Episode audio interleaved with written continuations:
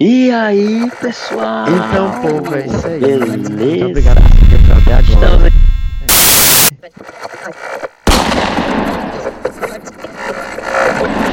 Bom, vamos pra sessão de abraços, né? Vamos mandar aqui todos os abraços. Queria saber o que, é que vocês têm aí, quem vocês querem homenagear essa semana.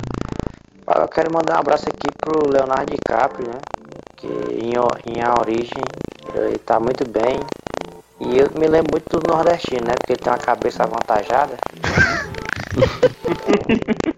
Quero deixar aqui registrado, ele tem a cara do cinema retado, né? Abraço aí, Léo. É isso daí, né? Vou mandar aqui um abraço para as arretadas, pra Débora, pra Tia Vânia, também pra, pra Ana Vitória, nosso querido podcast que teve aí da última vez, né? E É, Garapa. É isso aí. E também mandar. Queria mandar um abraço também pra. Deixa eu ver, mano. Cara, eu vou mandar um abraço pro Nola, né, mano? A gente fez esse podcast aqui em homenagem a ele. Um abraço, Cristiano Nola. Você se garantiu.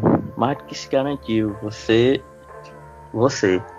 Você se a garantiu. A garantiu, né?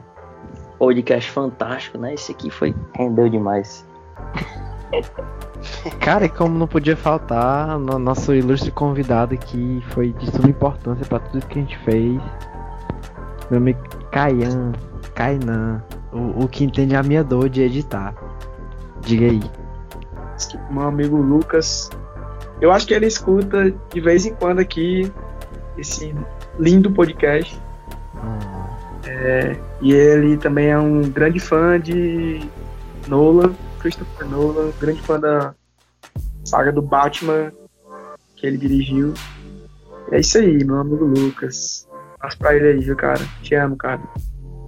Boa, Lucas. Também não pode faltar um abraço, né, pro nosso querido Yuri. É, macho. E, mano, e ele Yuri teve, pres- teve presente, mas já voltou, desembarcou pra, pra Beberibe. É um bebê. É um, é um cara muito ostentação, né? É um cara que tem muitos investimentos É um cara- na bolsa de valores, né?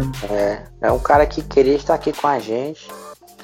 E Mentira. esteve com a Mas- gente no cinema, né, mas Esteve com a gente no cinema, tava lá do nosso lado, de máscara. Mas partiu logo em seguida pra Beberibe. Se banhar nas praias de Morro Branco.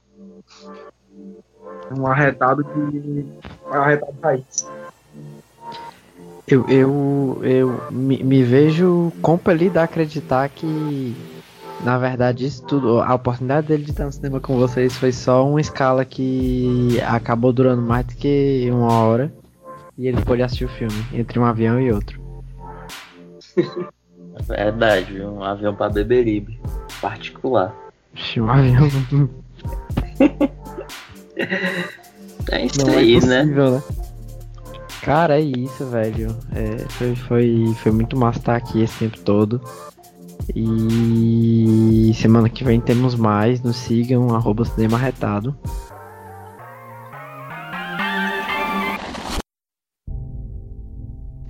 É isso aí, pessoal. Então estamos aqui para falar do nosso querido diretor Christopher Nolan, um diretor que produz muitos filmes para você pensar, muitos filmes para debater, conversar, porque os filmes que ele cria geralmente são confusos.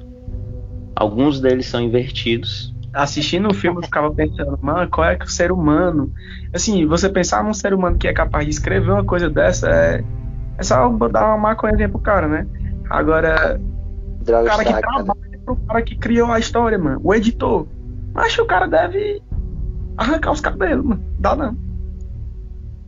Verdade. É, macho, é a característica dele, né, mano? Mas acho que como todos os filmes dele deixaram essa deixa de pensar, de refletir, né? Eu queria perguntar pra vocês, de com base nos filmes dele, né, de viagem no tempo, viagem espacial também, se vocês pudessem voltar no tempo, viajar no tempo passado, o que que vocês fariam? É uma pergunta reflexiva.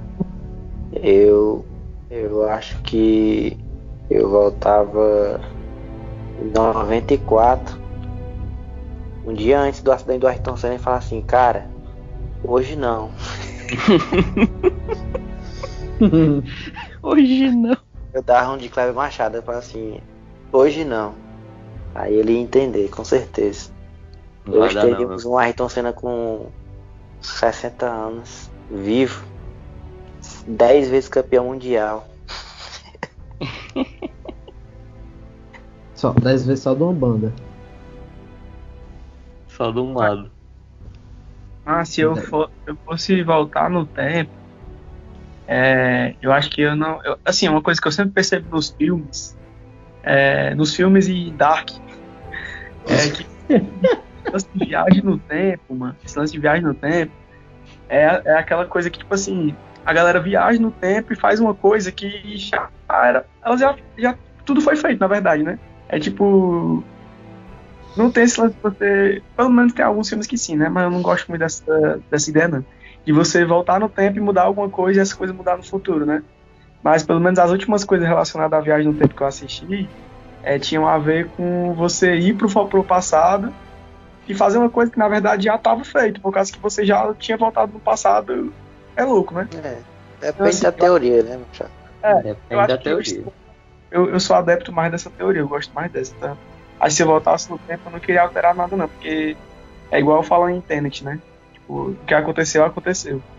Mas eu gostaria de voltar no tempo pra ver algumas coisas, tipo, é, sei lá, queria voltar no tempo pra ver meu pai, por exemplo, ver como é que ele era comigo, tipo, ver eu e meu pai assim, é, sei lá, ele interagindo comigo como- quando criança. Muito Que é algo- emocionante. Então, tipo, voltar e ver algumas coisas grandiosas assim que aconteceram. É, por exemplo, o Ayrton Senna também, acho que meu, meu pai era fãzão do Ayrton Senna, tinha um quadrozão com a foto do Ayrton Senna em casa. Então, tipo, ver ele ganhando, assim, as corridas e tal. Essas coisas grandiosas que aconteceram no mundo seriam legais. Queria ver o Michael Jackson. né? Caraca. YouTube Ei, tá mas eu lembro do dia que eu descobri que o Michael Jackson morreu. Cara, é, eu acho que se eu voltasse no tempo, eu ia chegar pra mim mesmo no passado e ia dizer assim, não, Guilherme. ia dizer, macho, ó, eu vou te dizer uma série de coisas pra você nunca fazer. uma delas estude. Faça um curso de inglês e invista na Google. Você nunca, nunca, nunca fazer. É. Compre, compre ações do Magazine Luiza. É, com- compre ações da Magazine Luiza. O melhor, não né? da Insinuante. Insinuante melhor. não, mas diz assim. Vai surgir um tal de Uber, que é um aplicativo que tu pode. tu pode investir que dá certo. Confia. Pronto, eu levava o meu celular pra ele e deixava na mão dele. Olha isso, dava um roteiro de um filme, viu?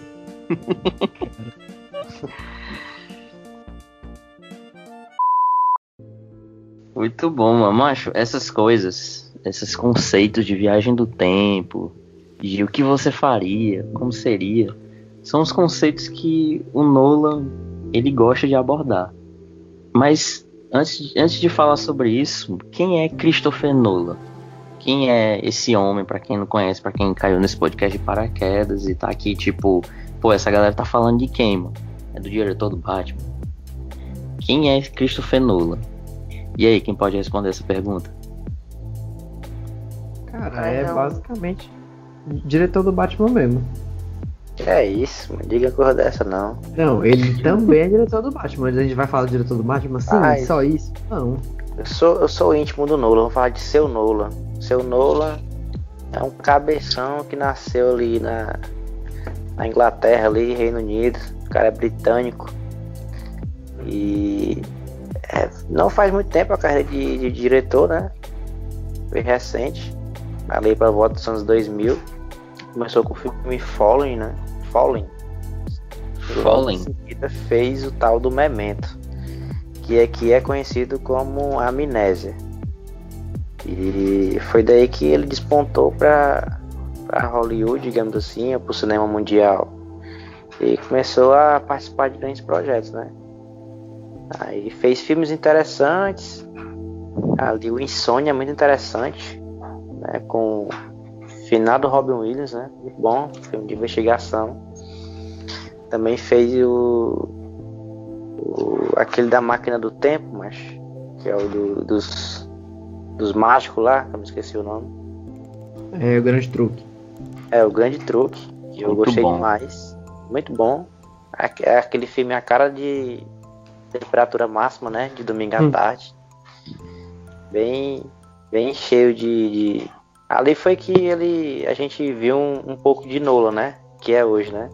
Muito cheio de, de plot twist, os filmes, cheio de enganações, né? Ali a gente provou um pouco. E o Nolan, cara, é um, é um cara que faz parcerias duradouras, né? A parceria com o irmão dele, que é o, um dos grandes roteiristas, né? Das grandes, da grande maioria dos filmes dele. E é também Nolan, que é o, ele é até o, o diretor do Westworld, né? Que é aquela série da, da HBO. E foi uma grande. É o Jonathan Nolan, né? É uma grande parceria que ele fez. E assim também parceria a gente pode falar também de Hans Zimmer, né? Que é o Nossa. compositor Lenda. né, da maioria dos seus filmes. A parceria que começou no Batman, né? E a partir dali, eu acho que infelizmente eu senti muita sua falta, viu, o, Hans? Você, você que tá me ouvindo, Sei- eu sei que você entende português. E senti muita falta de você no, no Tenet. É, realmente é. O cara se esforçou. Vou já falar o nome do rapaz. Mas se esforçou pra aparecer contigo, mas não, não foi a mesma coisa. Mas o, o Nolan é, é isso, cara. É um cara que a partir do, do Batman começou a fazer grandes filmes e ficar conhecido como os, como os blockbusters, né? Que ele, que ele dirigiu. Então é um, é um cara que tem que gosta de orçamento milionário, né? Que arrasta multidões pro cinema. E é um cara que, que gosta dessa da- de viagem no tempo, né? Gosta de brincar com o tempo, gosta de física, né? É um, é um nerd aí que gosta dessa, dessas paradas de, de física quântica, de viagem no tempo. E ele Relatividade consegue- também. relatividade, né? Ele, ele leva isso para os filmes dele e dá um quê muito mais interessante, né? Dá um quê muito mais real, digamos assim. E basicamente é isso, cara. O Nolan é isso.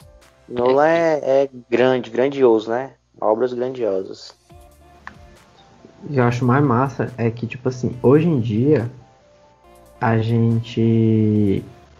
Quando a gente sabe, ah, acho que começa a sair banner, umas divulgações assim, ah, vai ter filme novo. A gente pensa, caraca, qual conceito louco ele vai explorar dessa vez? Tipo assim. Depois de, de, de assistir o primeiro filme que eu assisti dele, né? Que o primeiro, tipo, acho que eu conhe... o primeiro foi foi Inception, foi a origem, né? Foi até antes de, de, de Batman Begins, porque eu assisti Batman Begins muito tardiamente na vida. É, mas desde então, velho, isso me, me prendeu, assim, numa parada. Tipo, cara, filme do Nolan é isso e... e, e é tipo um- uma, uma... Quase uma franquia de sucesso. Tem um filme... de- É, é tipo... É, é uma parada que tu espera, tipo, uma parada que tu espera dele. E, e é uma identidade muito massa que, que ele tem e que rola, e é por isso que é tão famosão, velho. E tu falou de, falaram de blockbuster, blockbusters, né? Ele é um cara que não tem medo de ousar em roteiros diferentes em blockbusters. Porque os filmes que ele faz realmente são blockbusters e tal, mas geralmente blockbusters não. Eles tendem a não arriscar, sabe? Tipo, a mesma fórmula, roteiros que são geralmente previsíveis. Agora os roteiros do Nolan são altamente imprevisíveis, mano. muito imprevisíveis. É um filme que você, você entra, eu tava até falando com o Caian, que a gente assiste o Tenet, né? Tipo, a gente assistindo assim, a gente pensando, macho, a gente saca que algumas coisas vai acontecer. Mas como vai acontecer é, é o. É que é de fato o plot do, do, do filme. No caso de Tenet, que a gente sentiu isso, né? Uma coisa assim também que é muito tipo, ge- geralmente os filmes eles têm aquele final assim, final, né? Tem o, o, é, o lance também desses filmes é você ficar naquela criatividade assim na mente do que é que vai rolar no fim, né? Tipo, a gente assistiu tênis, a gente já tá falando de tênis, né? No meio do, do uhum. podcast. Mas o, o, final de tênis, assim, sem spoilers, né? Mas no final você fica assim. E aí? O que é que vai ser? Alguns outros amigos aí disseram que ia ter filme 2, filme 3, uma saga, será? Mas eu não sei, eu acho que perde a graça fazer saga de filme, assim. Alguns perde a graça. Né? Eu acho que esse, esse gostinho de você querer interpretar como vai ser, o que é que vai ser, essa uhum. liberdade, é, é interessante, sim, eu acho legal. É, e cara, e tipo assim, os roteiros do Nolan, eles eles são realmente assim, eles são fechadinhos no filme, mas eles são expandidos para além do filme. Porque você assiste um, um, filme e você tem uma visão. Aí a outra pessoa que assistiu tem uma outra visão diferente. E quando você vai ver, é, você tá raciocinando sobre como aquilo aconteceu. Então é como se o filme ele, ele continuasse na sua cabeça. Sim. E, vo, e você mesmo ficasse procurando é, preencher as áreas que o Nolan deixou em aberto. Principalmente é, os finais. É. O que, que acontece? Ele sempre faz a coprodução do, do roteiro com o irmão dele, né? Com o Jonathan Nolan. E ele sempre tem essa característica de não te entregar o óbvio, né? Ele te entrega, ele sempre quer te surpreender, né? Isso foi, foi se tornando uma característica nos filmes do Nolan. Você vai ver ali Insônia, né? O, o grande truque, né? É a toda hora querendo te enganar, né? O filme.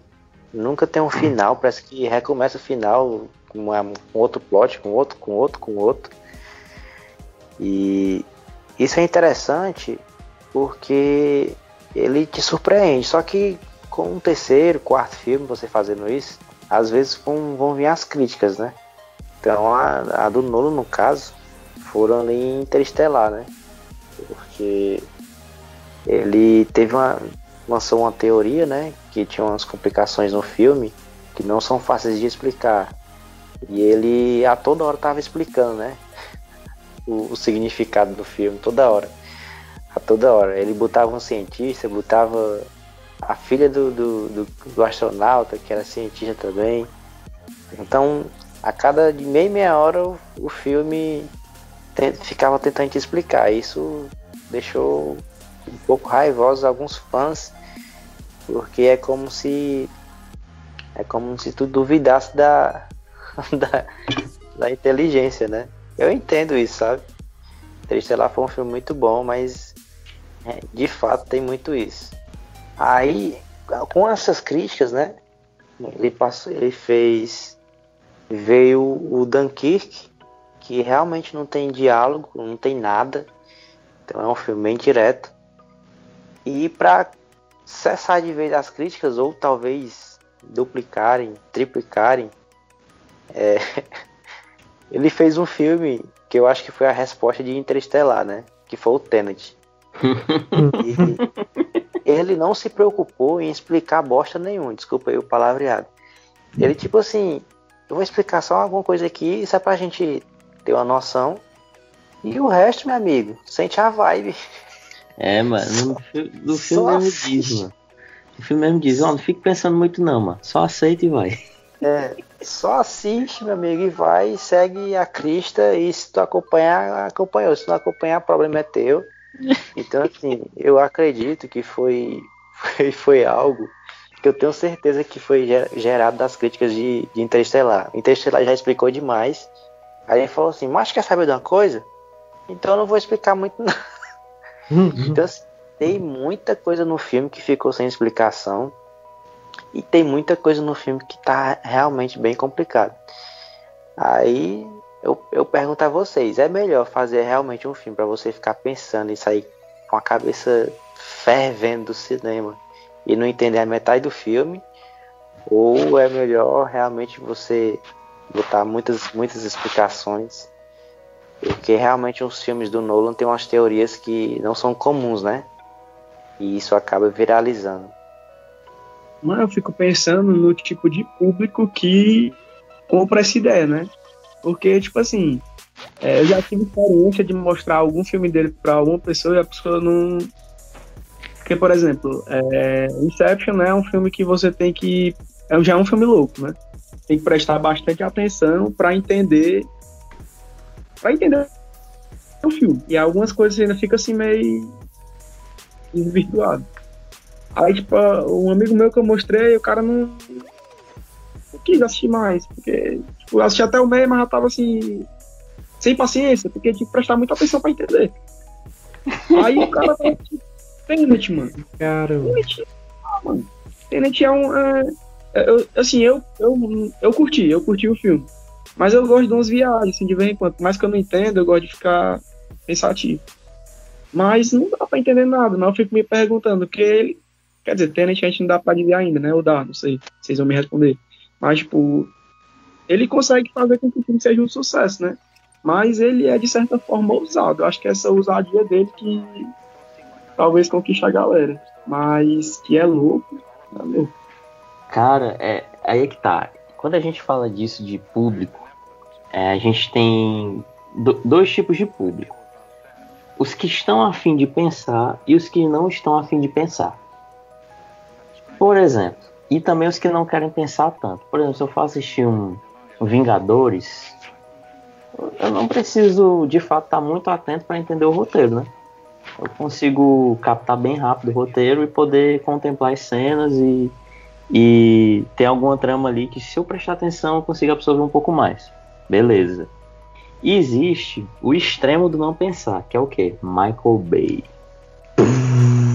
Cara, mano, é, é, são filmes que tu, tu não, não, precisa prestar atenção em nada. Você vai lá, tipo, tu vê uma explosão aqui, tu vê um grito ali, uma morte acolá, cara, tu não se importa, mano. Tu tá ali só pra relaxar o juízo, só pra é um contemplar. contemplação, é. é, exatamente. É tipo, Terminei meu trabalho, passei o dia estressado. Eu não quero pensar, vou para casa de uns amigos, aquela galera junta tipo 5, 6 pessoas. A gente bota um Michael Bayzinho ali para ficar rolando. Aí, tipo, quem quiser presta atenção, quem não quer ficar conversando, e é de boa.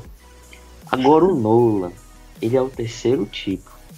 É o tipo de quando você é, tá fresco, você tá com a mente fria, você tá num domingo, e, e você quer realmente pensar, você quer. Eu quero assistir uma coisa assim que me faça refletir. Cara, os filmes do novo. E, e se não é conceitos de viagem no tempo, não é esse tipo de coisa, o roteiro vai trazer algum conceito ético para você ficar refletindo. É. Como foi o caso de Batman. Batman, macho, tu reflete ali. Quando ele, ele coloca a mulher que o cara ama e o cara que pode salvar a cidade. Ele diz, ó, outro salva um, outro, mata, outro salva o outro. Aí tu coloca o cara ali no conceito ético, macho, tu é doido, mano. Esse, esse é, vai ter, é, essa questão de pensar, a gente vai ter essas duas exceções. O Batman, né? Que eu não pensar, não, tô falando que não tem ciência, ele não coloca física conceitos, né? Uhum, Roteiros uhum. mirabolantes. É, no, você vai ter exceção em duas, só o Batman e no e no Dunkirk, né? Que de fato é só uma, uma história bem, bem simples, na verdade. Mas os outros filmes, cara, é, você, ele te põe para pensar, ele te joga a teoria. E eu acho interessante porque porque algumas pessoas não gostam do Nolan mas, é, meu amigo, problemas é deles, né? Porque... Verdade é, absoluta aqui, viu? É, o que, que eu tô querendo dizer? É porque assim, o cara faz uma teoria, ele faz um filme, e o filme é altamente complexo, e o filme dá sucesso, o filme tem bilheteria. Você que não sabe, já são mais de 4 bilhões arrecadados, né? Em todos os filmes dele. Então assim. Só, só, é, se aparecem algumas só... pessoas que não entendem, né? Que, que criticam, cara, é, de fato é problema delas, né? Porque a fórmula tá lá do sucesso e o cara continua ganhar, ganhando dinheiro. E, e é um sucesso. Se não fosse, né? Se não fosse um sucesso e fosse fracasso, aí sim a galera tava com razão. Né, de falar dos filmes e tal. Mas o cara faz, né? E quem quiser gostar, que goste. Quem não quiser. O erro não tá, o erro não tá no filme, o erro tá em você. Erro, é. Exatamente, a gente discutiu isso no episódio passado. É, tanto prova que, que dá certo que, segundo o IMDB, se contar a inflação, né, que corrige os preços e tal, é, o faturamento dele só fica atrás do James Cameron, que é o James Cameron. Então, tipo, ele é o, o segundo diretor com o maior faturamento do, do cinema. Tipo, ponto. Fim, acabou. É. E não precisa ter muito filme, não. Não considero que tem muito filme, não. Tem não, tem não. Ele começou cedo, velho. Ele começou já, já tinha passado de 2000, então. Ele começou em 98, né? Não, mas tipo assim, ele começou. Ele começou. É, eu digo de memento pra frente, que foi quando. Ah, é, beleza. Não, Agora ele tem 98, visibilidade. Né? Uhum. Metragem foi 98, mas visibilidade realmente foi. Foi a amnésia ali em 2000, né? Uhum. E a amnésia tem essa questão do roteiro dele, mano. Que, tipo, a amnésia é um homem que tem perca de memória recente. Então, ele quer que tu assista o filme da perspectiva do protagonista. Então, tipo, tu se sente perdido nas cenas juntamente com ele. E, tipo, tu fica tentando ligar as cenas e, e os fatos juntamente com, com o protagonista, né? E pra, o Nolan assim, mas tá muito bom. Bobaldear mais. Aí o que, que ele uhum. fez? Conta o filme de trás para frente. Aí, meu amigo. Cara, mas é, eu, eu tenho uma coisa. Falando sobre roteiro ainda, né? Talvez para finalizar o assunto. Eu tenho uma coisa a dizer, cara. Pra mim, o Amnésia, em questão de roteiro, ele é o melhor filme, ele é o melhor roteiro do, do Christopher Nolan. E vou explicar por quê. Porque é, aqueles filmes que são considerados complicados, né? Tipo A Origem, o Interestelar, o próprio Tenet, ele traz uma série de teorias e que o Nolan gosta de fazer é buscar isso para chegar mais perto da realidade possível, né? Uhum. Apesar de em Interestelar a tecnologia é muito mais avançada e tal, mas ele tenta buscar o máximo com teorias reais, né? De deixar a próxima realidade. E para mim, o que ele faz isso com, com perfeição é o próprio Amnésia, né? Que é um que é uma, uma premissa muito mais simples e é muito complicado de, de assistir aquele filme, né? Até você assistir o final, claro, ou o filme completo. E para mim, cara, aquilo ali é uma obra de arte, mas é uma obra de arte aquele filme. Aquela ideia do, do próprio Jonathan, né? Do Jonathan Nolan. Cara, eu, eu, eu aplaudo de pé assim mesmo, com os pés, porque realmente para mim foi o que foi mais próximo à, à realidade aquele indico para todo mundo assistir porque realmente é sensacional vai com a cabeça fria viu não vai estressado uhum.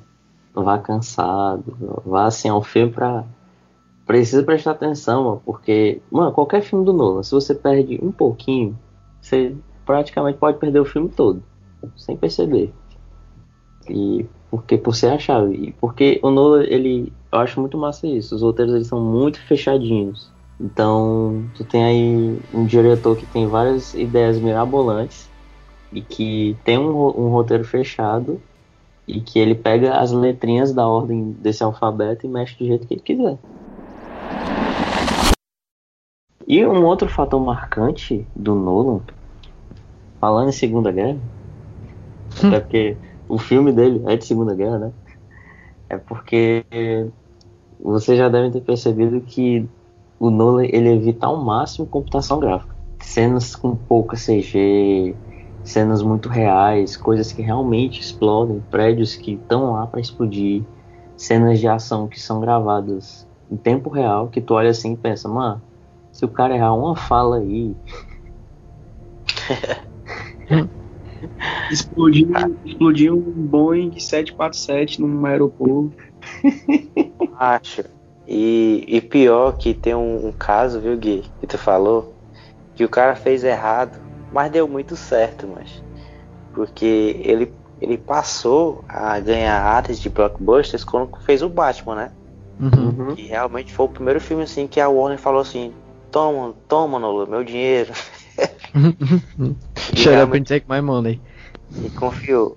E no Cavaleiro das Trevas, quando o Coringa ele vai explodir o, o hospital, que de fato ele explodiu, né? Uhum. Não, não foi CG.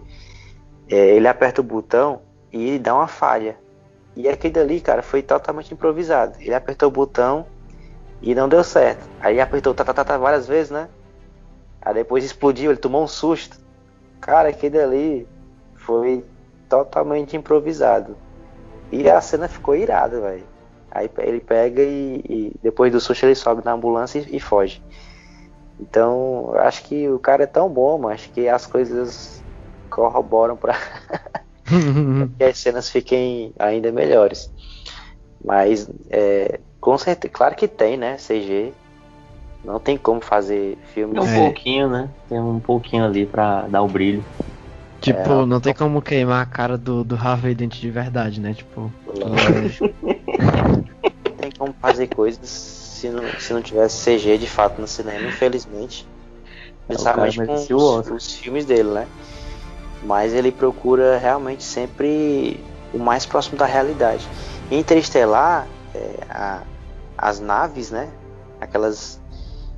é, as naves que eles viajam no espaço, ele fez com efeito prático, né? Ele fez em miniatura, né? A, a, a miniatura da nave uhum. e fez como se fosse efeito prático, cara. Até isso ele, ele tem uma inspiração muito grande no no, no Odisseia no espaço, né? Do do Hitchcock, do Kubrick, oh, meu Deus, perdão aos amantes do do Kubrick.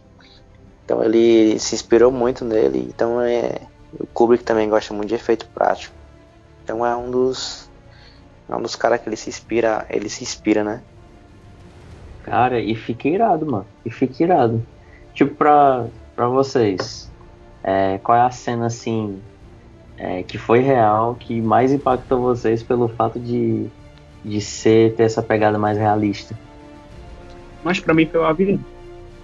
O avião? Ah, o avião O no avião de Tenet, né? Tenet. Nossa, mano. Cara, Cara, pessoal, nossa. Diz, Caian. Se aquela, aquela cena fosse CG, mano, teria graça nenhuma. A graça era porque era um avião papocando. fico pra mim foi.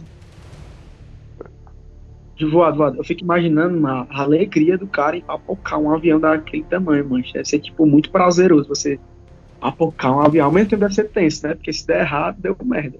É o Mas- pensamento do Michael Bay, mano. Imagina mano, se papocar um avião num prédio, mano, meu sonho. Macho, bizarro, né? O cara gasta aí milhões, né, macho? Mais do que um ator mediano pra, pra comprar um avião, talvez, ou então alguma coisa usada e tacar ele na. tacar ele no galpão. Mas não longe disso, achei impressionante aquela cena. Muito mais porque a gente sabe que foi verdade, né? E, mas aquela cena do Batman, o Cavaleiro das Trevas ressurge, meu amigo. Do avião, meu amigo, não existe não aquilo ali, né? Nossa, mano. Macho, aquela cena ali, macho, não existe não, macho. Eu fiquei trancado, mas que eu não assisti. E sabendo que aquilo ali foi real, mas que bizarro. Ele ficou de um helicóptero ali perto, olhando a cena, macho. Aquele Uma cara é transfusão de sangue, mano. Transfusão de sangue no meio do, do ar, mano. Com duas cápsulas de avião e os caras encenando, meu Deus. é incrível. Mas- essa- Imagina Incrível. conversar isso com o ator, mas ei, macho, é o seguinte. Vou te botar no avião, tu vai roubar um avião. Só que vai ser no meio do ar, viu? Então, cuidado pra não cair. Macho, aquela cena ali é uma viagem, velho. Sério mesmo. Sério mesmo. Eu demorei muito pra entender, tipo, o que é que tava rolando mesmo. De tão. Viajada que é, mas é irada. Irada. Pra mim, só perde pra. pra. Pra aquela cena do. Porque é o Tom Cruise, né, mas. Porque de fato o Tom Cruise decolou naquele avião, né? Acho que foi Nação Fantasma. Que ele tava do lado de fora do avião. Macho, não existe não. Aquele ali. Pra mim. É, macho, um filme do Nolan com Tom Cruise ia render, viu? Deus me livre, macho. Um ia matar o outro. e pra ti, Haroldo, qual foi? Cara, é... em termos de, de, de, de, cena mesmo, eu vou ficar com a mesma do Jefferson. É... Tomando isso como prioridade, né? Mas, tipo, como, como cena de um modo geral, é, juntando a parte da atuação, tipo, todo o contexto da cena e tal. Acho que a, a do Coringa, que é improvisada e, e explode o hospital e tal, é tipo, é. Pra mim, é a mais icônica, assim. Se é para pensar nisso, eu penso nessa cena. Mas, por, não, mas não só por causa do efeito prático, né? Então, é, a, em termos de efeito prático, a do, do Rises é, é mais assim, salta mais aos olhos. Mas em termos narrativos, juntando com isso, né? Por causa disso, a de. A do Cavaleiro das Trevas também é tipo pau a pau. É, eu fico com todas as cenas do Batman que são mais realistas, né? No segundo filme tem uma cena que é um, é um sequestro que precisa fazer, né? É um bang jump, é só que é reverso. Ele cai num prédio, pega o cara e se acopla num avião e sai daquele avião. Macho, eu não sei o quanto daquela cena tem computação gráfica, mas. Cara, ela foi construída assim de um jeito tão genial que eu olhei assim, macho, o Nolan, ele realmente tá no lugar certo que é dirigindo o Batman, no, no Cavaleiro das Trevas. Hum. E soube usar muito bem tanto essa que, essas cenas como também um elenco que é, ele sempre escolhe um elenco muito de primeira, atores assim que são de primeira que se não fizeram sucesso antes, começaram a fazer sucesso nos filmes do Noah. Então, eu não sei se ele escolhe com, com muita precisão, mas é, todos os atores que fizeram os filmes dele para mim são muito marcantes. É, e também é, eu esqueci que ia falar.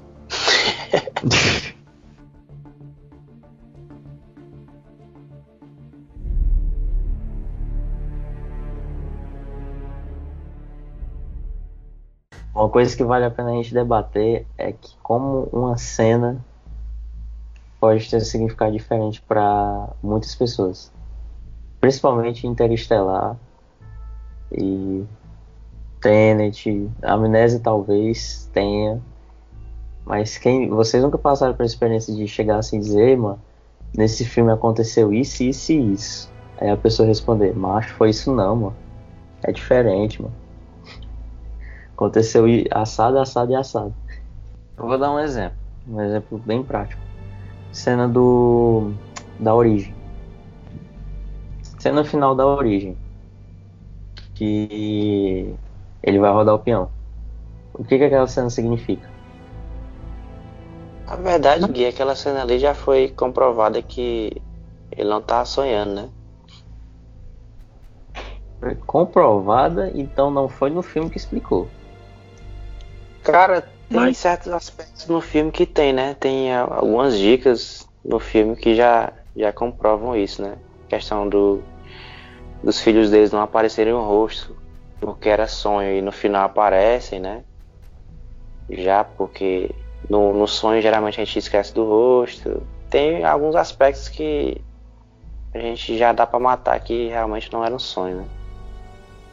E também. Mas ligado aqui aos vídeos que eu assisti, né? Que teve vários vídeos com essa dica aí. Acho mais assim, isso é o tipo de coisa, mano. Isso é o tipo de coisa que o cara meio usa pra sacanear, mano. Tipo, ah, tô fazendo um filme aqui. Aí existe um peão, o filme fala sobre sonho e sobre realidade. Aí existe um peão que se ele ficar rodando assim direto, é porque é sonho. Aí o que é melhor do que você tacar uma pulga na, atrás da orelha da pessoa que tá assistindo do que no final de tudo, que era para ser realidade, colocar um negócio lá rodando para sempre. Acho que para gerar gente. Aí, se ele, aí depois ele vem e diz: Não, galera, aquilo ali é realidade. E, se ele diz que é realidade, é realidade. Ele é o diretor. Então, acabou essa história. Simples. Mas, mas ele, não, ele não fala, não. Nenhum dos filmes ele fala assim, né? significado. Mas eu já eu vi algumas, eu vi algumas notícias, algumas coisas aqui que o Michael Caine, né, é, ele quando foi dar algumas cenas para ele, aí ele falava, cara, se tu tá na cena é porque é realidade. E aí, porque ele quer? É. Tem algumas, é, tem um é por isso que é interessante o filme dele, porque a gente tem que assistir várias vezes, né? Acho que é a Origem, mas é o único filme que eu tenho paciência de assistir várias vezes, porque é um filme muito, realmente muito bom. É um já chama, umas né? 10 já. O filme dele tem um chama assim de, de, de volte É. aqui. Mas de repente, é, de repente eu tô aqui viajando aqui no Netflix, aí, aí cai no filme dele e, e pronto. De repente eu tô no final do filme assistindo todinho. De Eu não sei eu o que é isso. mais uma vez. Mas não é sei o que porque aconteceu, também- eu tava lá e rolou. É, mas é o, o tio Han também. Que é, pros mais íntimos é tio Han, mas pra vocês é Hans Zimmer.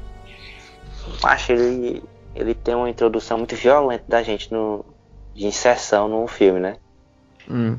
A música dele é, é quase um. Ele dá um tapa na gente e fica chamando a gente. Vem, vem. Aí a gente fica muito conectado com o filme por causa da música dele. Principalmente Dunkirk, mas Dunkirk eu fui pro cinema. Eu não sei onde é que vocês assistiram. Mas não existe uma experiência no cinema com Dunkirk melhor. Macho, é inacreditável aquela trilha sonora. Foi uma das trilhas assim que mais mexeu comigo no cinema. E Ma- macho, todo o áudio daquele filme é, é, é uma obra-prima, né? Tô falando que é obra-prima aqui realmente porque merece. Porque filme de guerra, macho. Com aquele som é muito Mas- perfeito, macho. E aquela trilha, macho, macho, Parece aquela trilha ali. você- fazer uma coisa diferente do mesmo, né? Porque já tem tanto filme de. O desafio de fazer um filme de guerra é esse, fazer uma coisa diferente, uma coisa que chame a atenção pela diferença. Sim, trilha-. Eu já falei, eu já só completando aqui, já falei aqui no podcast que aquela trilha me influenciou de uma tal maneira que eu usei num trabalho meu. A Sim. referência, né? É, a questão do relógio. Que isso mexeu comigo demais, mas eu, eu fiquei um pouco frustrado porque eu fiquei fi- me alimentando pelos trailers e quando eu fui assistir era uma história bem simples, né? Mas a parte técnica, mas é primorosa os efeitos sonoros e a trilha é, é uma das coisas melhores que eu, que eu assisti no cinema. Inclusive, eu acho, como o Caia disse, né? O Nolan, ele faz essas coisas, né? Parece que ele tá lá na mesa de fazendo roteiro, aí, mas o que que eu vou botar aqui? Já sei, eu vou botar aqui isso aqui, final aberto, vai ficar massa, só pra zoar mesmo. Inclusive, eu acho, mano, que ele seria o cara ideal pra gravar um live action de Machado de Assis, né? Ia ser perfeito, mano. Pra, assim, todo mundo sai assim, do cinema com, pensando ainda mais, mas, mas será que traiu mesmo? Será que não traiu? Será que trai? É, mas esse mérito aí, viu, Gui? Eu, eu, eu deixo aqui pro, mais pro Jonathan. Eu acho que o Jonathan que consegue construir. O irmão dele? É, e o Nolan ele dá tipo a ideia assim, ele fuma um baseado e fala assim, acho vamos fazer um filme assim, viagem do tempo de trás pra frente, indo e voltando, cabeça pra baixo, direita e esquerda. Aí o Jonathan, beleza. Me arruma o dinheiro. Aí dá uma tragada, aí pronto, tá feito o roteiro. Mancho, eu queria, eu queria muito um filme que mostrasse só o Nolan explicando pros editores, mano. Cara, tem uma história interessante que em Interestelar ele chega pro Hans Zimmer e fala assim, cara, eu quero uma trilha sonora e a trilha sonora é o filme é sobre o amor de pai e filho. Só isso que ele falou, né? Ele não falou que era um filme de é, espacial, viagem no tempo, falou nada disso, falou só isso. Aí saiu aquela aquela coisa linda, mas do Hans Zimmer. Aí a finalização eles foram para uma para uma capela levar num órgão, né? Toda a orquestra. Cara, mas é muito massa. Vocês assistam aqueles pós-créditos. Mas é incrível, doido, como é feita aquela gravação. E de vez em quando ele faz isso, né? Eu acho que ele vai fazer isso direto com o irmão dele, viu? Fala assim, macho, quero assim, assim, assado e sair. O irmão dele realmente é, é muito fera no roteiro, velho. Abraço pro Jonathan, Jonathan Nola.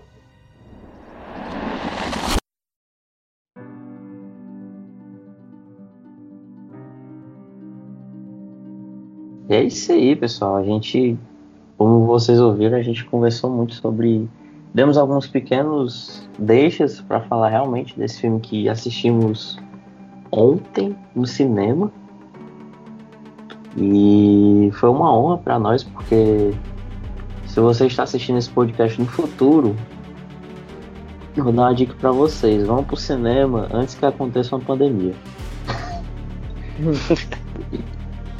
E, e, depois que acontecer, vai demorar, viu? E é muito bom voltar vendo Christopher Nolan, sabe? Porque, assim, voltou com gordo de gás, mano. Você volta assim, já, já, já com aquela famosa voadora, com dois pés. É verdade. É, famosa. Acho o Hans Zimmer fez a trilha sonora do novo filme do Bob Esponja, mano. Ah, mano, por isso que ele não tava em Tenet. É, é, mas provavelmente é, viu? Porque tava participando de outro projeto. mas imagina ele dando um fora, no, no, no Christopher Nolan. Então, Cris. É porque, mano, tô, tô com um projeto aí meio diferenciado, tô, sabe? Tô ocupado. Não, mas o, o Zimmer realmente é muito eclético. O cara tá fazendo um Batman aqui, depois tá fazendo Pirata do Caribe. Mas é, o cara é, é gênio, mas. Ama demais, mano, ali. Mas você falando, que não ouviu o nosso podcast, viu, o, o Gui? Você que não ouviu o nosso podcast de trilha sonora, vai estar tá lá Hans Zimmer. Ah, volta aí algumas casas, que é um dos melhores podcasts aqui. Mas, depois de muitos. Deixa eu perguntar aqui, quem daqui assistiu Tenet? Eu. E... Acho que tu já sabe, meu, quem foi que assistiu. Não é. Pronto. É. O Haroldo não assistiu Tenet. Então, deixa, deixa, vamos tentar explicar pro Haroldo como é que, o que, é que acontece em Tenet, né? Eu é, acho que aconteceu, aconteceu. Essa é a explicação. É, é, é pronto, é isso aí, Haroldo. Haroldo assistiu, assistiu Dark, mano. Assisti. Tenet é a imitação de Dark. Brincando. Só, só, que, só que ao mesmo tempo. Tipo, macho, é tipo assim, tu já brincou daquele brinquedo vai e vem? Hum. Pois é, é a mesma coisa, só que com gente. Mas eu cheguei em casa, tentei explicar pra, pra minha esposa e foi um pouco complicado, viu? Assim, aí eu, eu peguei e peguei um, o meu pó de do pé, né? Que é o barla, que eu chamo de barlinha, que é a versão menor. Botei na cama e falei assim, tá vendo isso aqui? Tem pessoas que vai pra frente.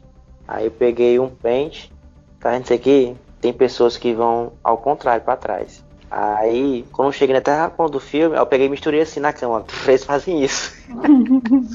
Aí misturei. Pronto, é, o filme é isso. É, é porque, mano, o que que rola? Segundo a teoria do Nolan, existe um tipo de radiação que inverte o fluxo temporal das coisas. Uhum. Então, é como se eu, eu consigo inverter o fluxo temporal de objetos, né? Tipo, se eu tenho um. Tem uma cena lá que ele explica muito bem. Existem balas que você dispara, você atira. Existem balas que elas saem da parede e voltam para sua arma. Uhum. Porque o tempo dela é invertido.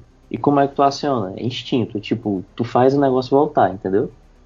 Porque ela, tu tá fazendo um movimento reverso, por exemplo. Aí, aí, aí já entra as teorias, né? Entra as teorias, porque o negócio já aconteceu. Mas basicamente, mano, o que tu consegue pegar aqui que é invertido, na verdade foi uma pessoa do futuro que enviou isso invertido, entendeu? É, exatamente. Vamos, vamos dar um, um uma apanhada aqui geral da sinopse, né? Pra gente ficar falando da história. O futuro tá atacando o passado. Alguém no futuro. É, ah, o que é, é isso? Alguém no futuro mandou uma, uma bomba pro passado e o objetivo da galera é descobrir é, onde é que tá essa bomba antes que ela exploda. Só, mancho, que tipo assim, o que acontece, o que acontece no filme é é tipo assim, já aconteceu, tipo, o que aconteceu aconteceu. Então é, é a galera que tá aqui no tempo presente tá tentando, não, a galera que tá aqui no futuro, não, no tempo presente tá tentando voltar passado para consertar o futuro. Sendo que o futuro já aconteceu, mano. Aí a galera já tava. Aí, aí, aí. Aí, aí, essas coisas, né, mano? Olha, olha aí, ó. Tu pega a frase Vamos do Canhaque. Vamos lá. Aquilo Peraí, peraí, peraí. tu- peraí. Calma. Vamos lá. O filme, o, o ator principal é o John David, David Washington, né? Que é o filho do Denzel Washington. E é, É o mesmo? mesmo cara, que é o mesmo cara que faz o Infiltrados na Clã. Ele e o Robert Pattinson. Inclusive os dois estão muito bem, vocês acharam, né? Sim, mano. Vou ver ali o prelúdio do Batman. muita, muita sintonia. O cara é um agente secreto, né? O, Washington lá é um agente secreto que participa de uma organização chamada Tenet, que vai combater é, essas questões, é, digamos, não normais, né? e essas, essas, esses problemas relacionados ao tempo. No filme fala que eles vão, eles vão tentam combater a terceira guerra mundial, né? É, E é, é como se fosse uma guerra fria, uma terceira guerra fria. E aí entra um pouco da explicação do que o Gui falou, dessa questão de do futuro, ela está influenciando diretamente no nosso presente, né? E alguns artefatos que tem, que veio do futuro para o presente, né? Através de um dispositivo lá que a gente vai ver muito no filme, é, ele entrega o, o bagulho todo todo, atra, todo inverso, né? atravessado. Todo, todo envesado, que a gente chama aqui no Ceará. então, envezado. algumas coisas vão estar ao contrário. Né? Tipo, a bala é o, é o principal exemplo lá, que a bala volta para a arma, né? Só que são vários, vários objetos que, que podem voltar. E, inclusive algumas armas que foram feitas no futuro que nem eles mesmos sabem, né? Então o filme basicamente é um filme de 007 tentando descobrir quem é o vilão e vai acionar essa bomba que foi falada aí também, acho que foi o Caio que falou. Foi eu. Essa bomba aí e é como se fosse o final de tudo, né? Essa bomba explodindo vai acabar com tudo. Agora Haroldo, mano.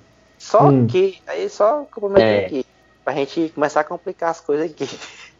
Só que nesses percalços, né, da vida, é, algum, é, como a gente vê a linha do tempo temporal, normal que a gente fala, né, indo pra frente, alguns eventos começam a acontecer com duas linhas do tempo, tem- é, duas linhas do tempo diferentes, uma indo e outra voltando. Então, por isso que no trailer, mas. no- e- e vamos falar voltando como se fosse o inverso, né? Então, por isso que no trailer tem carro indo pra frente e tem outros carros indo pra trás, porque são duas pessoas que estão é, em linha do tempo diferente. Uma tá indo pra Uhum. frente e outra tá indo pra trás. Só que ao mesmo isso, tempo. macho, isso se cruzam no mesmo ambiente. Aí, macho, aí que começa a complicação. O que é mais Aí, louco, mano. o que é mais louco é porque, por exemplo, tipo assim, assistindo o trailer, a ideia que você tem, né, é aquela ideia bem michuruca que a gente sempre tem, né? Tipo, é como se fosse um superpoder, né? Tipo, o cara lá, né, o protagonista, ele consegue pegar as coisas invertidas, né? Tipo, ele consegue pegar uma bala com a mão dele, a- desatirar uma bala e fazer esses vários truques aí. Só que o negócio pega, mano, quando não é uma. Não é tipo a pessoa que faz, é. É, é o tudo. negócio, é o tempo. É o tempo que tá invertido, é o, o ambiente que tá invertido, é a- o negócio que tá inve- invertido. Não é o cara que tem um poder, digamos assim, ou então uma habilidade, não é isso. É, Uhum. é tudo invertido, é, né? é- é simultâneo, mas ao mesmo tempo. Tipo, tá aqui, tu tá vendo um cara andando pra trás. E tu pensa, mano, por que, que esse cara tá andando pra trás? É porque o tempo dele, dele, tá invertido. Aí, de repente, tu te para e descobre, ah, esse cara sou eu, porque sou eu que tô andando e tô olhando ali pra eu, eu mesmo, andando no tempo correto. Aí tu fica, Mas que, essa é- mano? Essa é uma das regras que eles falam no filme, né? Você não pode falar com você mesmo. Nem se tocar, porque é um paradoxo. nem se tocar, por causa que vai se tornar um paradoxo, né? E tem vários paradoxos no filme. Sendo que, na verdade, para mim, o filme inteiro já é um paradoxo.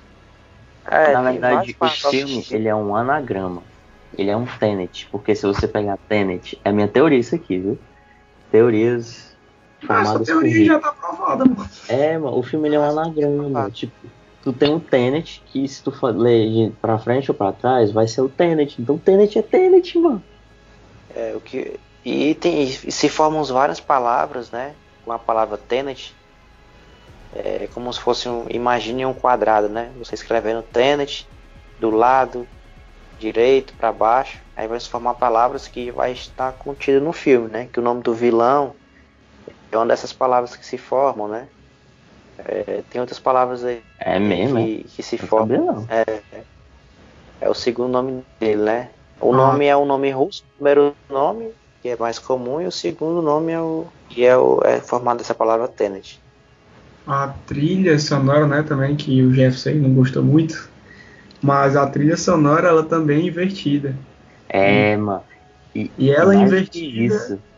tem um som eu Bom, gostei. Funciona. Eu gostei é, também. Ela invertida Na verdade, funciona. Ela tem momentos que ela é contínua, que ela tá direta, e tem momentos que ela é invertida. E tem momentos que ela é invertida funciona. É. E eu gostei, mano. Ela fica muito tensa invertida. Com o decorrer do filme, né? Você vai. Ele vai te dando elementos e vai te dando algumas explicações. Mas isso tudo só começa a complicar.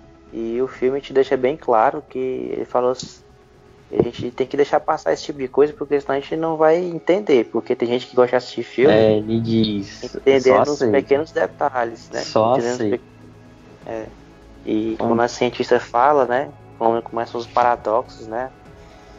Aí ela só fala assim, meu filho, só vai. Porque não tem é, como mano. não. Porque, por exemplo, se tu tá invertido, se tu tá invertido, que causa, se tu tá invertido e tu causa uma explosão, teoricamente o que era para acontecer era para a, a, explosão ela inverter e voltar a chama para tua mão. Só que como tu causou uma coisa contínua num tempo invertido, o que vai acontecer é o inverso. Então na hora que tu causa uma explosão, o que acontece é uma bomba de gelo, que é o inverso do fogo. Nunca será, viu? Aí, aí, aí tá errado.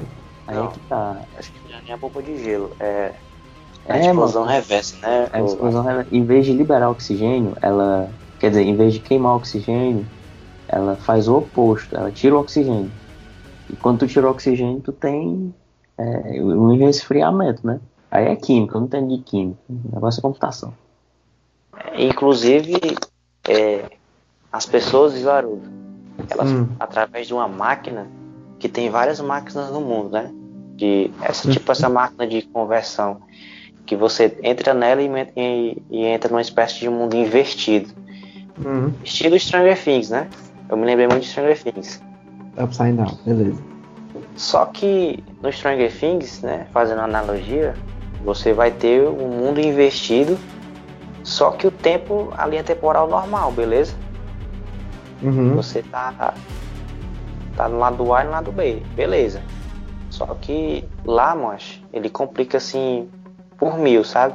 Uhum. Porque quando você entra, você entra indo para frente, né? Lá você volta, mas andando para trás, mas ou seja, enquanto você tá aqui no mundo normal, na linha temporal, 8 horas da manhã e vai até as 12 horas da, da até meu dia, né? Uhum. Lá, mas você entra meio dia e vai contando para trás, entendeu? É o contrário. É.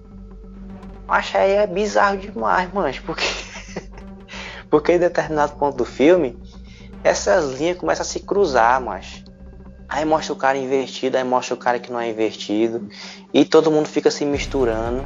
E dane-se, meu amigo, para você entender, se lasque lá, seu cérebro fica fumaçando. E dane-se, não tem essa não, de explicar mais não. É. Nola ficou muito chateado, mano, com o Interestelar, tenho certeza. As críticas. E aí, Haroldo, você entendeu o que a gente explicou? Macho, eu, eu vou te responder, eu te responder aqui, não vai, não vai ser de muito adianto não. Mas eu acho que eu consegui sim Não entendi, mas tô em processo. Se liga esse negócio. Eu acho nem a Não, gente entendeu. eu Eu não tenho esse direito de perguntar isso pra ti, não. É, eu mano. não vou totalmente a, a cegas. Exatamente. Quando tu assistir, tu já sabe que o filme é doido, né? Então. É porque aí quando as pessoas saíram do cinema e ficaram falando, né? Que as pessoas, principalmente que assistiram nos Estados Unidos, Hum. foram críticas muito pesadas em relação a muito complicado, doido, porque realmente ele não tenta explicar as coisas. Só que, vendo por esse lado, né? Porque as, as críticas ao, ao Nolan eram justamente essas, porque estavam explicadinho demais no filme, e sempre tinha uma pessoa que ficava explicando direto. Ele tirou essas pessoas, entendeu? Uhum. Então, então eu acho que a galera tem que se decidir, velho. Se, se reclama porque tá explicado demais, ou se reclama porque tá explicado de menos. E É, Tenet é isso. Tenet é poderoso por causa disso. Tem uma cena muito engraçada no Tenet que é, ela, ela é muito engraçada, mas pela complexidade dela.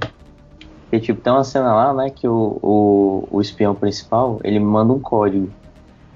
Que, tipo, ele diz assim, ah, você gosta de ópera? Aí o cara, ele fica meio intrigado. Aí, aí saca só. Ele marca um encontro com o cara no dia seguinte pra andar com ele, a esposa dele, num barco que fica... que é um barco de rico, mano. É um barco de rico, pra resumir. E, e nesse barco de rico, eles usam os equipamentos de som para escutar um ao outro, né? Aí, beleza. É, ele faz toda essa construção, fazem todos uns drift lá. Aí quando chega lá no meio do mar, ele olha assim pra ele, sim, mano, o que que tu queria falar comigo? Aí eu fiquei, caraca, mano, o cara. é, é, tipo, é, é realmente assim uma coisa de diretor mesmo, né? Eu podia, sei lá, vamos, vamos ali atrás pra gente conversar? Não, mano, vamos amanhã andar de barco no mar um barco de rico, dá uns drifts na água e quando chegar lá, eu vou te perguntar, e aí, que, qual é? O que, que você manda? O que que tá nessa? Manda os papos. Uma dos- Essa questão técnica, né? É, fotografia, ela não se destaca, é normal, né? Só, eu achei interessante só aquela parte do que eles fazem para distinguir o que é a linha temporal normal e o que é a linha inversa, né? Que a linha inversa ele usa o azul e a linha temporal normal ele usa o vermelho, cores vermelhas. Inclusive na, na guerra final lá tem as faixas, né? Azul e vermelho. É, a questão da trilha, cara, eu fiquei realmente meio cabreiro, sabe? Porque eu achei diferente de, de Dunkirk que ela tá muito mal mixada, sabe? E tem parte do filme, mas que ela tá gritando, mas. e, é um. E, é, e eu, eu não achei que casava, sabe? Era um. Mas era uma música assim, meio futurista, assim. E- Eu achei massa, mano. É porque tava divertido. mas. Mas Entenda eu, o que eu tô falando. eu gostei. Eu gostei, mas Não. eu Entenda o que eu tô falando. Ela, nas partes que ela crescia, pra mim não casava, sabe? Com a cena. E ela, às vezes elas jogavam assim na nossa cara, assim, muito alto, mancho, sabe? Eu percebi Eu- isso também. Percebi. Eu não sei se foi pra, pra gerar incômodo, não sei. Mas pra mim não funcionou, entendeu? Essa questão da música inversa, beleza, mas é um artifício que o cara usou, meio óbvio, claro. Mas também, mas que não, eu não, sabe? Eu Uhum. ouvi assim, poxa, é uma música ao contrário. E, né? Pra mim, surpresa seria se fosse o, um demônio, né? Do disco da Xuxa, falando. Eu quero. Inclusive, Não, eu tenho certeza. realmente não funcionou comigo. Eu tenho certeza que o Hans Zimmer, Hans Zimmer não, tenho certeza que o Nolan, antes de ser diretor, o trabalho dele era pegar os Hilari Hilarie da Xuxa e inverter pro diabo. Tenho certeza. Mas eu gostei, mas teve umas horas que eu percebi um pouco isso mesmo, de ser muito alto. E teve uma cena assim específica que eu me incomodei com a música assim que não tinha nada a ver. Assim, realmente não tinha nada a ver mesmo. Foi quando uma cena que tá eles três, eles três conversando, né? O cara lá, protagonista, o Petson e o outro lá que parecia até quando eu vi de primeira assim o Donald Glover. É, eles estavam conversando e a câmera ficava rodando assim ao redor deles e eles falando um plano lá e a música se truando. Tipo, além de estar tá muito alta, a música não tinha nada a ver com o que gente tava falando. Poxa, eu também entendi porque que tava rodando, né? Porque era uma conversa Essa tão... hora ali eu fiquei tipo, poxa, não tá, não tá fazendo sentido. E em alguns momentos ela realmente estava muito alta. Mas assim, em relação ao estilo da música e tal, eu curti. É, não... é, é isso aí. Mas, para finalizar, dizemos para vocês, Tenet ainda está no cinema. Recomendamos, eu recomendo, vocês recomendam? Cara, recomendo. Eu recomendo, acho massa. Filme e... diferente, né? O Nolan, apesar de ser uma temática que não é nova, né? Mas a maneira que foi exibida realmente foi, foi, foi inovadora. Muito complicado, você tem que ir com paciência. Eu, eu, confesso que em determinados pontos do filme, aliás, um, em um ponto do filme, é, meu cérebro falou assim, cara, não tem como entender. Vamos embora. Eu te juro, cara. Eu fiquei com vontade de ir embora. Não porque o filme é ruim, mas porque você vai com aquela. Você vai enganado, mas achando que vai entender alguma coisa. mas não entende, mano. Aí eu fiquei. Foi mais que um, foi mais uma frustração, sabe? Uma frustração é, que mano. quis ir embora. Essa questão não só da música, mas o, dos efeitos, o, dos efeitos sonoros, ó. Os efeitos especiais e, os, e as cenas de ação, cara, são primorosas, cara. São, mas são, são muito, muito boas mesmo. Muito acima da média. É, se você gostou daquela luta em, na origem, né? Aquela luta no corredor que fica girando, cara, é, eu acho que conseguiu superar aquela luta, principalmente do a segunda parte da luta, que você vê toda apontar a cena, cara, eu achei sensacional aquela cena. As cenas de ação estão muito bem construídas. Realmente o Nolan é um, é um, é um exímio diretor de ação, né? Então, tá, tá muito bonito o filme, tá muito massa. Sim, mano, demais. Cara, inclusive, foi bem tranquilo, né? Só pra deixar claro, a gente foi pro cinema, mas foi. Sim. Tava bem vazio, né? Uhum. Era, tem espaço todos, nas cadeiras. Todos os protocolos de lá foram atendidos e era uma, era duas cadeiras e duas cadeiras bloqueadas, né? Então tava bem, bem realmente tranquilo. Então tava tranquilo de entender, mas o resto tá tudo de boa.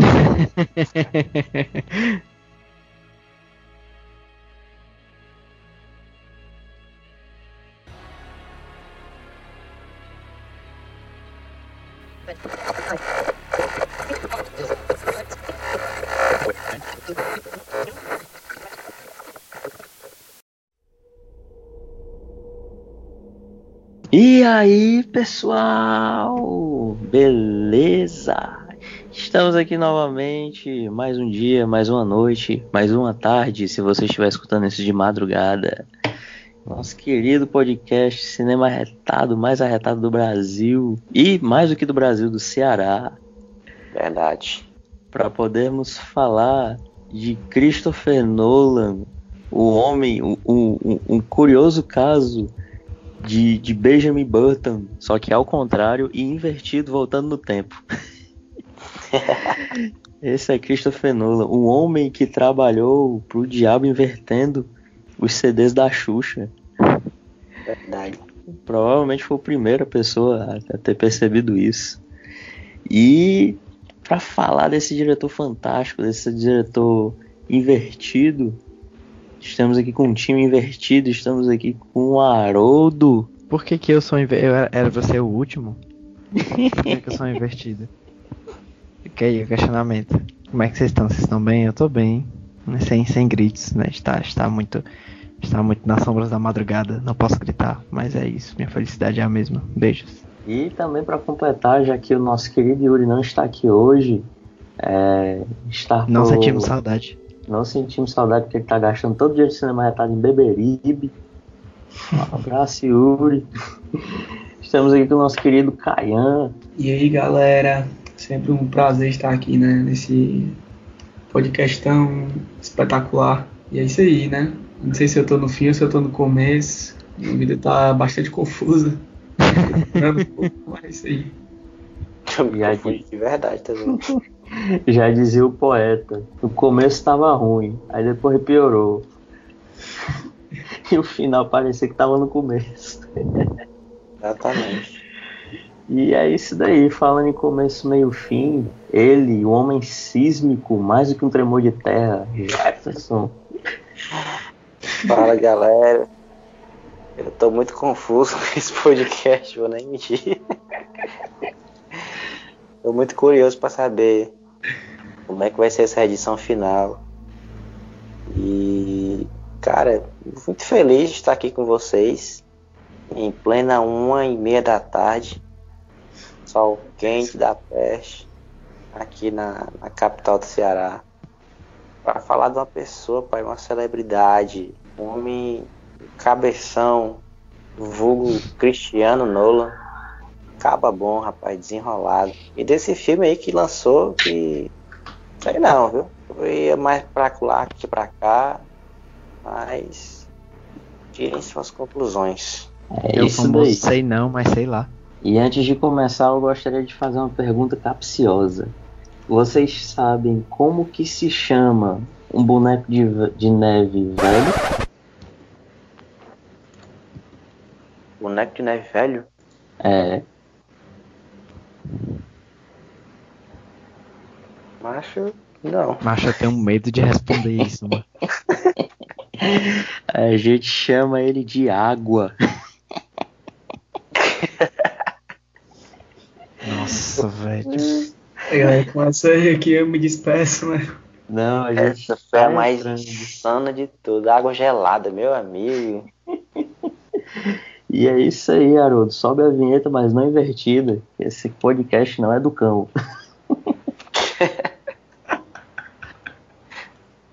Mano, de graça.